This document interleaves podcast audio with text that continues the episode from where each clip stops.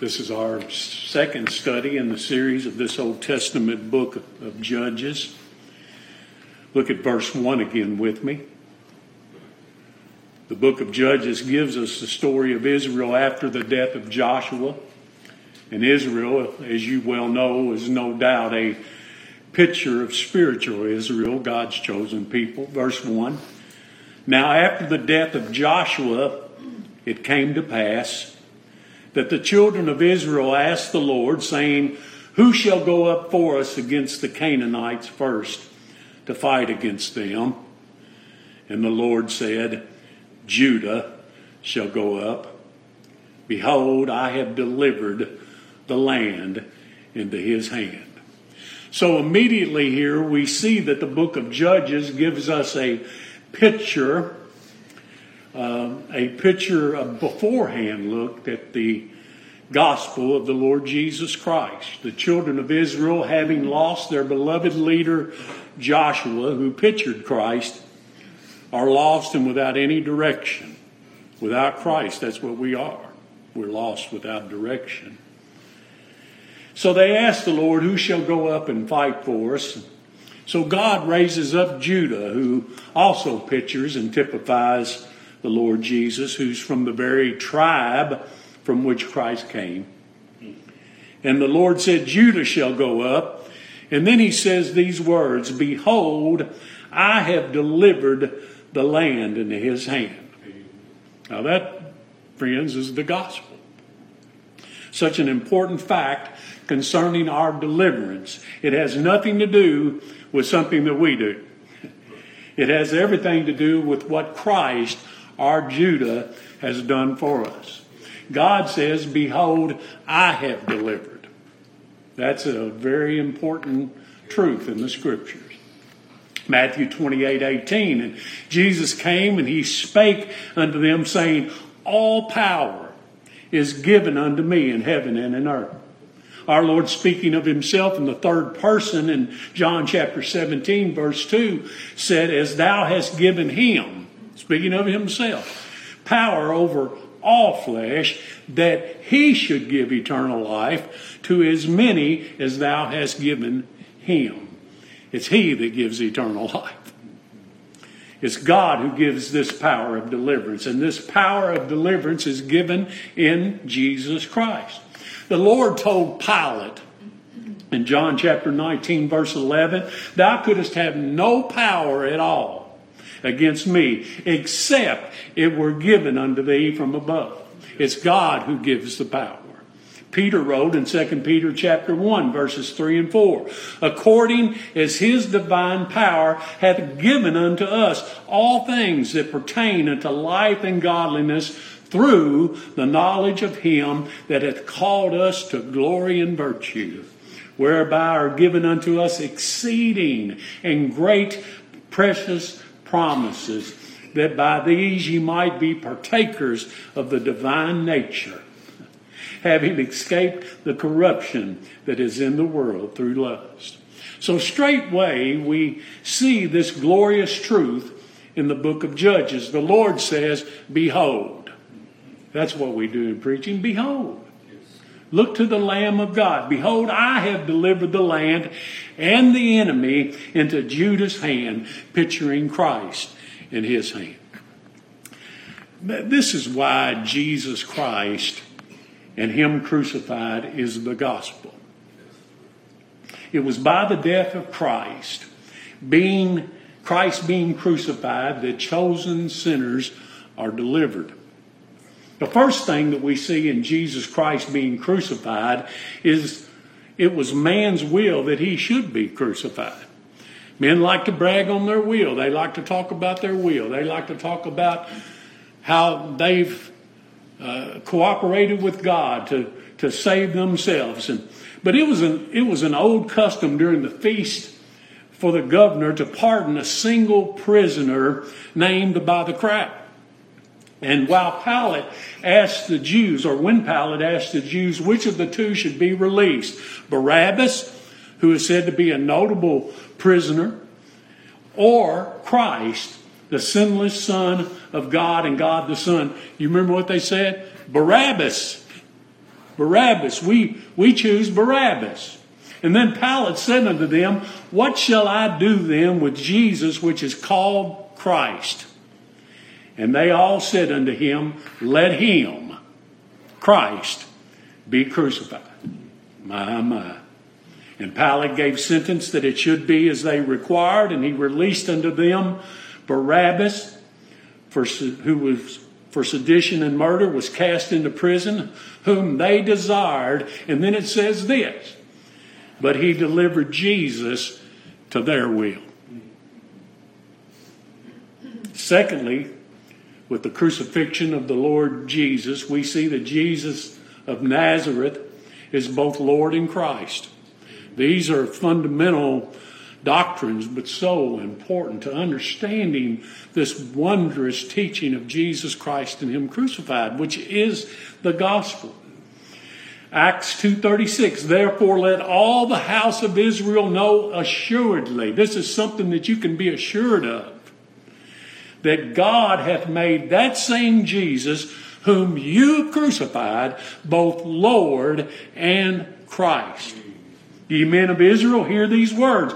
Jesus of Nazareth, a man approved of God among you by miracles and wonders and signs, which God did by him in the midst of you, as ye yourselves also know him, being delivered by the determinate counsel and foreknowledge of God, you have taken and by wicked hands have crucified and slain.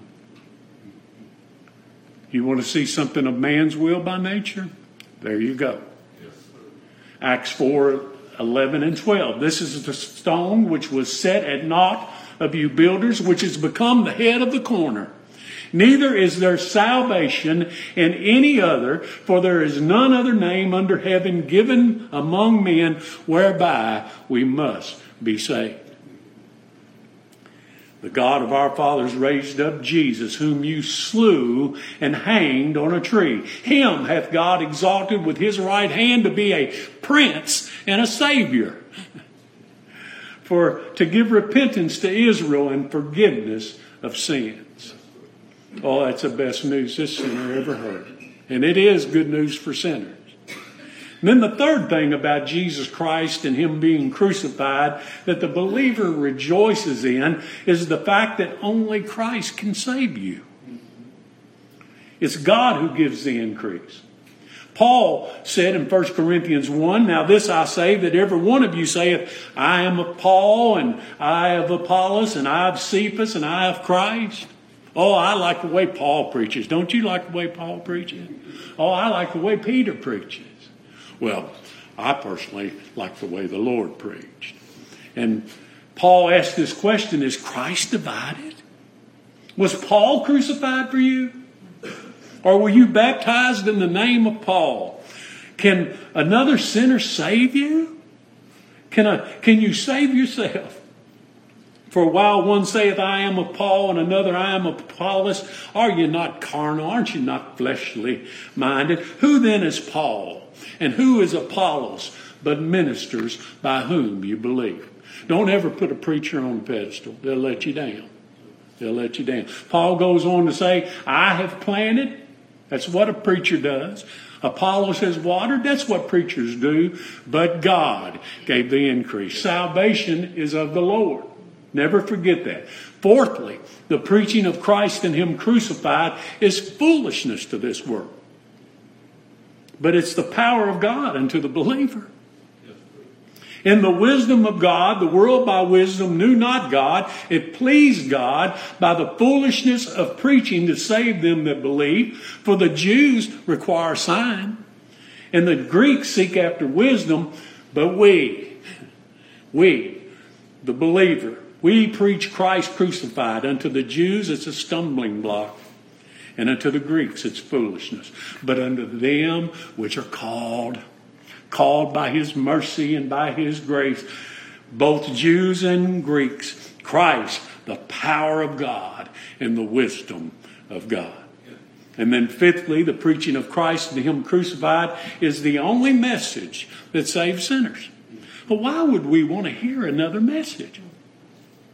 I had a man tell me one time that he enjoyed my preaching, but that he thought I needed to go into the deeper things of God. What could be deeper than God becoming a man?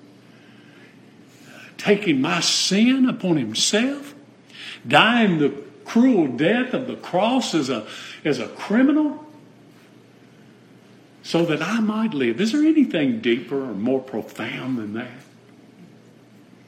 That's why Paul called this the testimony of God, that being the gospel message. He said, For I determined not to know anything among you save or except Jesus Christ and Him crucified. Beloved, Christ and Him crucified is the only way any sinner can be saved.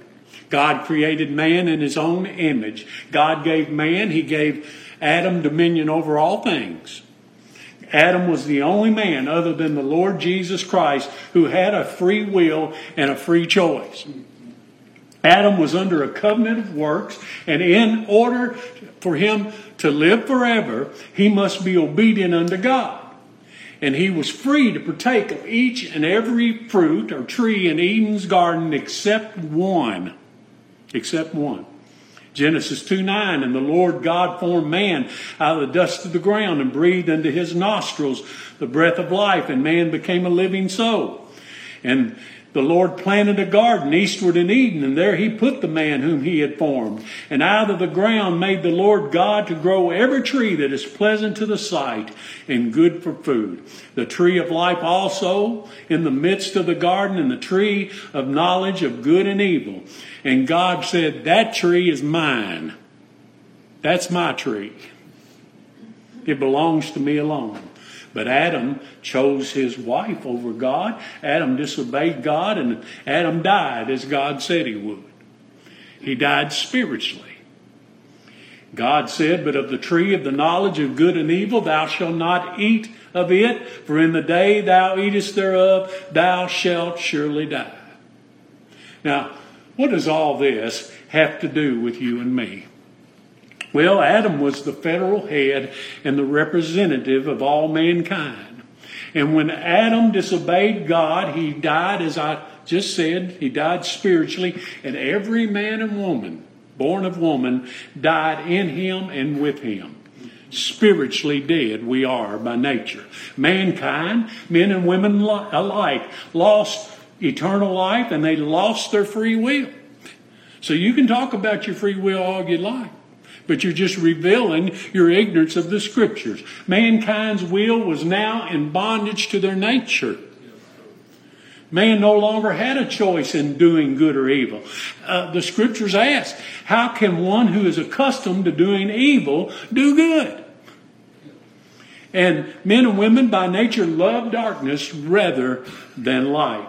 So, how is life restored to any fallen man or woman? Only one way Jesus Christ and Him crucified. Some will say, Preacher, this is just more of the same. Well, yes, it is. Because faith comes by hearing, and hearing, and hearing, and hearing, and hearing the Word of God. God had to become a man in order to redeem fallen man. God had to fulfill His own holy law.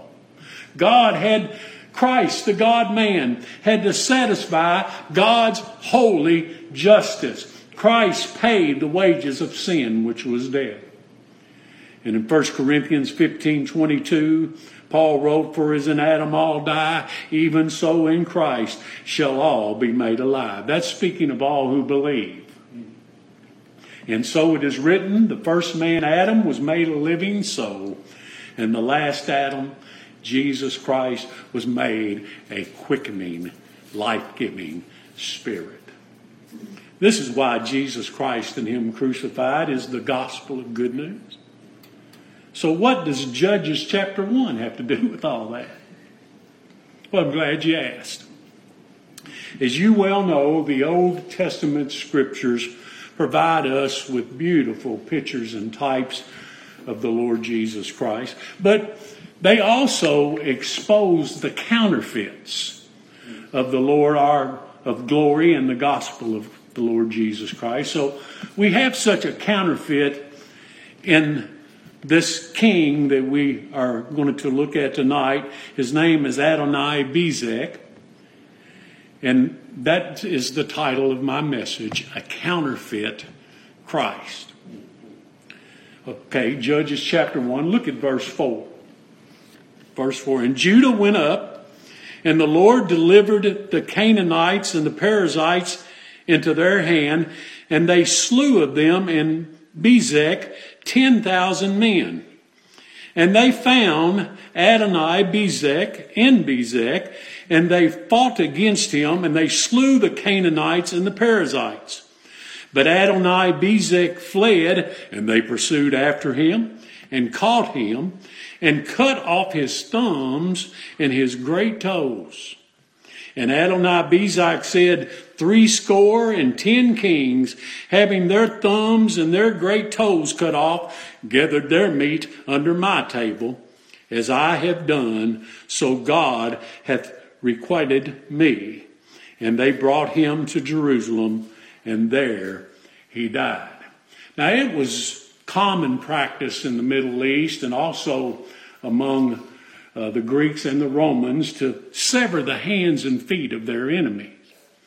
And it, it, was the case, and, and, this was the case with the thumbs and the great toes of Adonai Bezek. And these actions serve not only to humiliate the uh, enemy, but also to remove the ability of the enemy to fight. Uh, without thumbs, they couldn't throw a spear. They couldn't draw a, a bow, and they couldn't run into battle or run away from battle. This method also made the enemy subservient and totally dependent upon their captor. And in these verses, we see the gospel in a, in a couple of ways. First, as we've already discussed, the source of victory and deliverance for the child of God is always the Lord.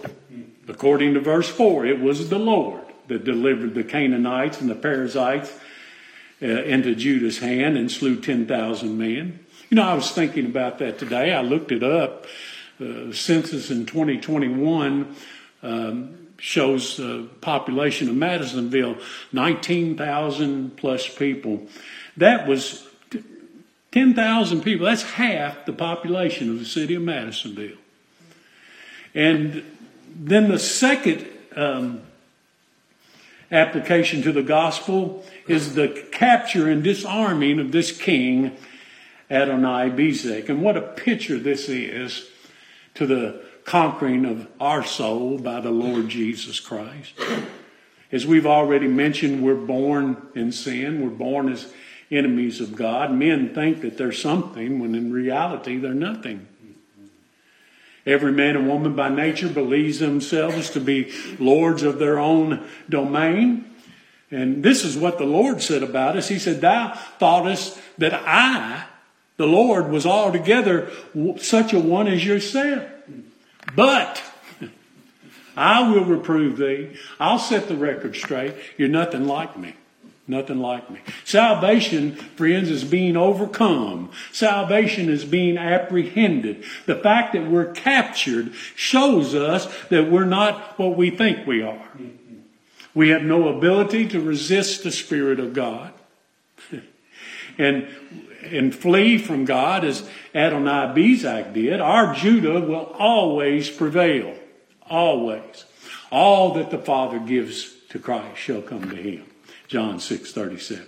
Paul said, Brethren, I count not myself to have apprehended. Paul knew that it was Christ who had apprehended him. And every child of God knows that. Listen, I, I know if not for the mercy and grace of God and Him setting His affection upon me and affectionately drawing me to Him, I would have never come. I wouldn't have. I would have never come. But he drew me with the cords of love, and by his grace, his word is always effectual to his people. Paul knew that it was Christ that knocked him off his high horse into the dust, and every believer knows the same thing. Now we see from our text that Adonai Bezek is a counterfeit of the Lord Jesus Christ. And whenever you have the real thing, I remember years ago, Coke had a commercial. Coke, the real thing. Well, they're wrong. they're not, they're wrong. Jesus Christ is the real thing. And when you have the real thing, you always have counterfeits. What is a counterfeit? A fraudulent imitation of something real. And this is seen even in the name of Adonai Bezek. His name means Lord of Lightning or Lord of Light. But he's nothing more than a counterfeit of the true Lord of light and lightning, the Lord Jesus Christ. Christ alone is the Lord of light.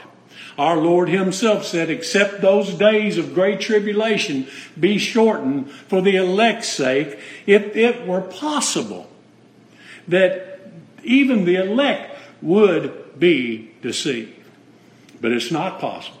It's not possible to deceive the elect of God. Christ said, If any man shall say unto you, Lo, here is Christ, or there, believe it not, for there shall arise false Christ and false prophets, and shall show great signs and wonders. And many will be taken away by them. While we see it today. Uh, but not the child of God. No, God has given us divine discernment on such things. Also, I would bring to your attention that Adonai Bezek's name signifies a flash of lightning. a flash is something just appears for a moment and is gone. You've heard the saying, a flash in the pan. just a flash in the pan. That speaks of a thing or a person whose sudden but brief success is very short lived. The Lord Jesus said in Luke chapter 10, I beheld Satan as lightning fall from heaven. You see, all pretenders and counterfeits of Christ will be made short work of. We also see some indication here that Adonai uh, Bezek was a counterfeit priest. I found this very interesting. The fact that Judah cut off his thumbs and his large toes are very significant. Let me show you that. Hold your place here and look back at uh, Exodus chapter 29 with me. Exodus chapter 29, verse 20.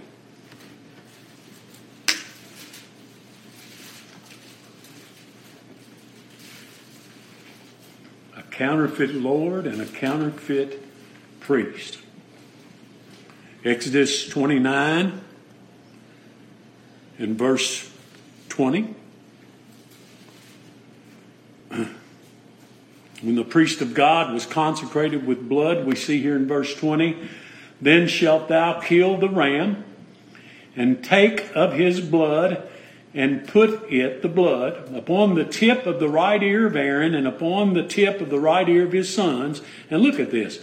And upon the thumb of their right hand and upon the great toe of their right foot and sprinkle the blood upon the altar round about. You see, by Judah removing the thumb and the great toe of Adonai Bezek, this false Lord, this false priest, was proven to be a counterfeit of the Lord Jesus Christ, our great Lord and great high priest. Did you notice Adonai Bezek's confession there in verse 7? He owned and admitted that this dismembering that he suffered was what he deserved. This was a just and righteous judgment against him. He said, and if I may paraphrase a bit, he said, I myself have cut off the thumbs and the great toes of 70 kings, and I have made them like dogs who eat the crumbs from my table. And as I have done, so God hath requited or requited. I don't, I don't know how that's said. Know, it means recompensed or paid me back. Now, I don't know for sure, but maybe at that moment, God Almighty saw it fit to give Adonai Bezek a sense of his sin and show him something of the holy justice of what he deserved. But I do know this it's for certain that every lost man and woman who stands before the great judge on the day of judgment will be made to see and made to confess that they're only receiving what they deserve. I've heard the occasional reader of the Old Testament say things like, Boy, it's a bloody book. And I suppose that verses like 6 and 7 here are one of the many reasons. But folks have no understanding as to why the Bible is seen as a bloody book. They are looking to blame God of being unjust, but they don't understand what the law of God requires and demands. What does it require and demand?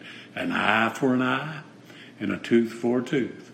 You see, it's a just and right recompense. God's law declares that one who took the life of another should lose their life. And whatsoever a man sown, he must also reap. God was bloody and because he only because man was bloody. Man was only reaping what he had sown.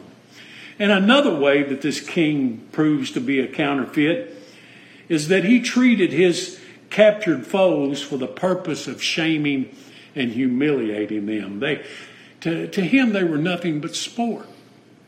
Very often, defeated foes would be made a spectacle at feasts and at banquets by the king who had captured them for the entertainment and amusement of those who attended. And our Lord, that proves him to be a counterfeit. Our, our Lord, no doubt, humbles his elect people, but not for the purpose of shaming them, not for the purpose of sport, for speculation, or for, for uh, for entertainment and amusement, but for the purpose of chastening them. Deuteronomy 8 5 says this Thou shalt also consider in thine heart that as a man chasteneth his son, so the Lord thy God chasteneth thee. God's chastening of his sons and daughters is not done in wrath, it's done in love. This is why chastening, that's, this is why correcting should be patiently endured, especially when it's God who does it. The hand from which this chastening comes and in the manner that it comes and for what end and purpose it comes should be thankfully received. Oh, I, I wish we could realize that when trouble comes our way, that we might recognize it as the chastening and the correction of the Lord. Proverbs 13 24 says, He that spareth his rod hateth his son, but he that loveth him chasteth him. The father who withholds and withdraws his rod of correction, his discipline, may be said to hate the child from whom it's withdrawn.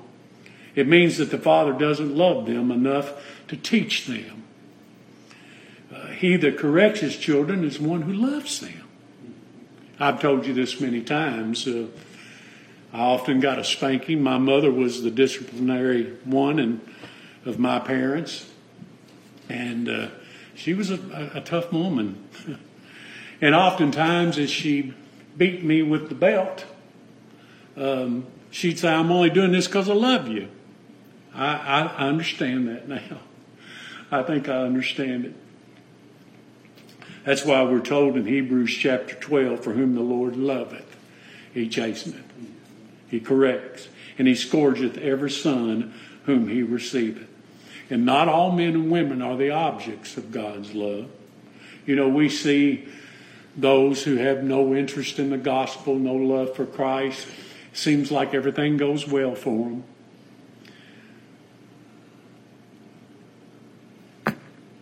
There you go.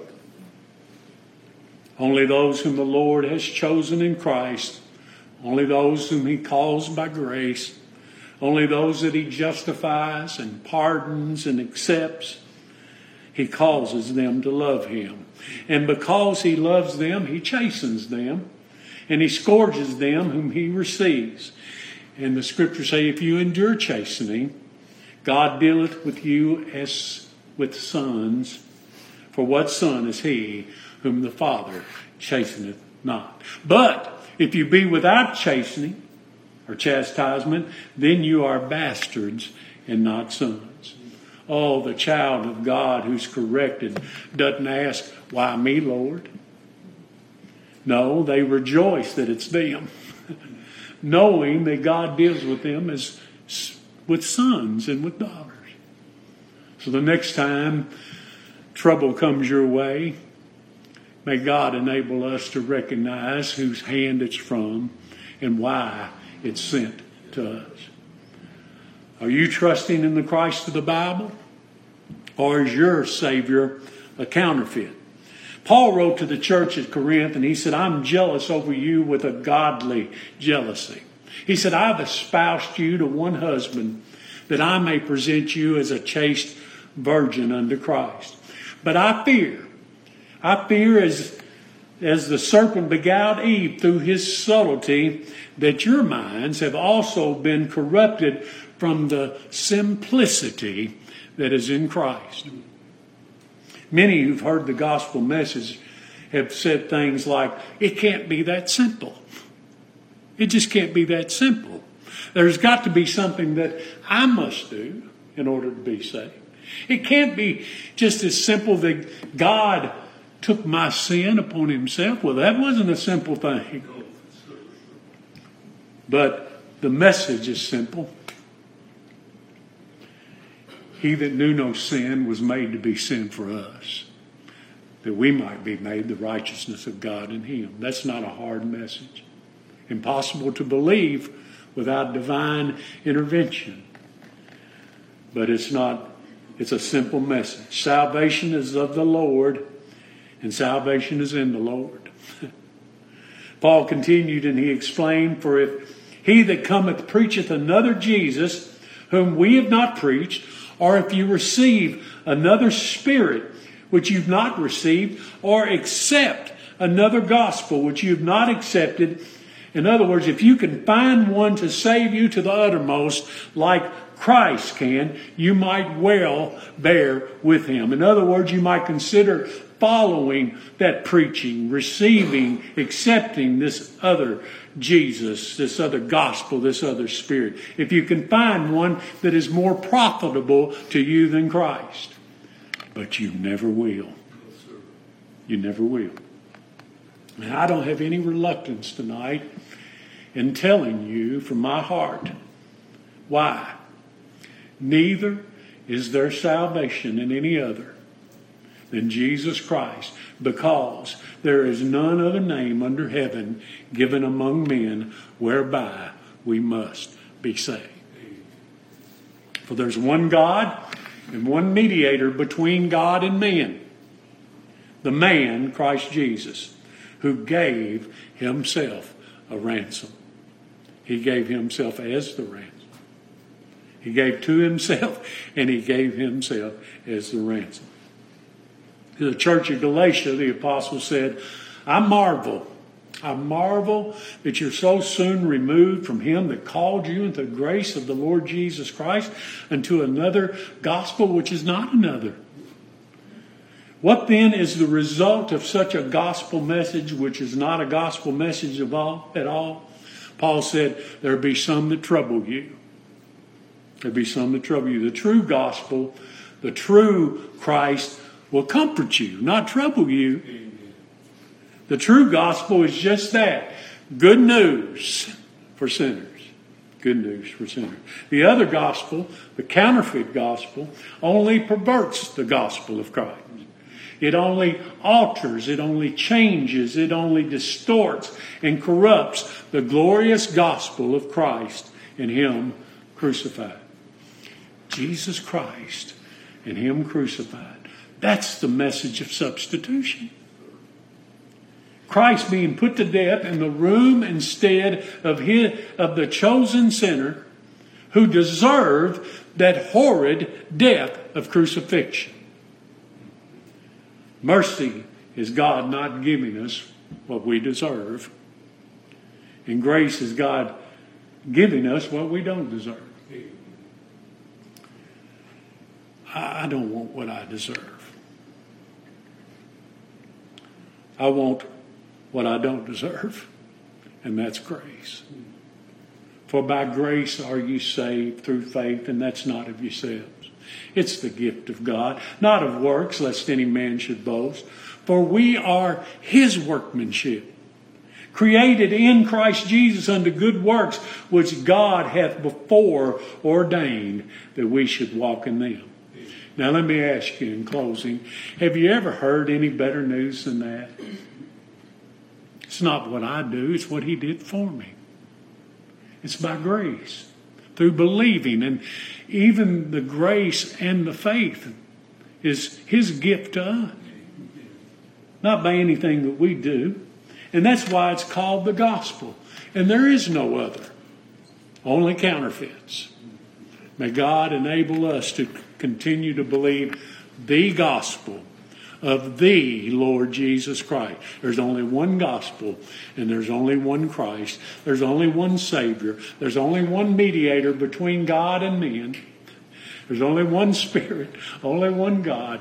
Oh my, this is such a, a simple message, isn't it? I, I was horrible in math in school, but I do know one. And Christ is the one. May God enable us to believe Him as we ought.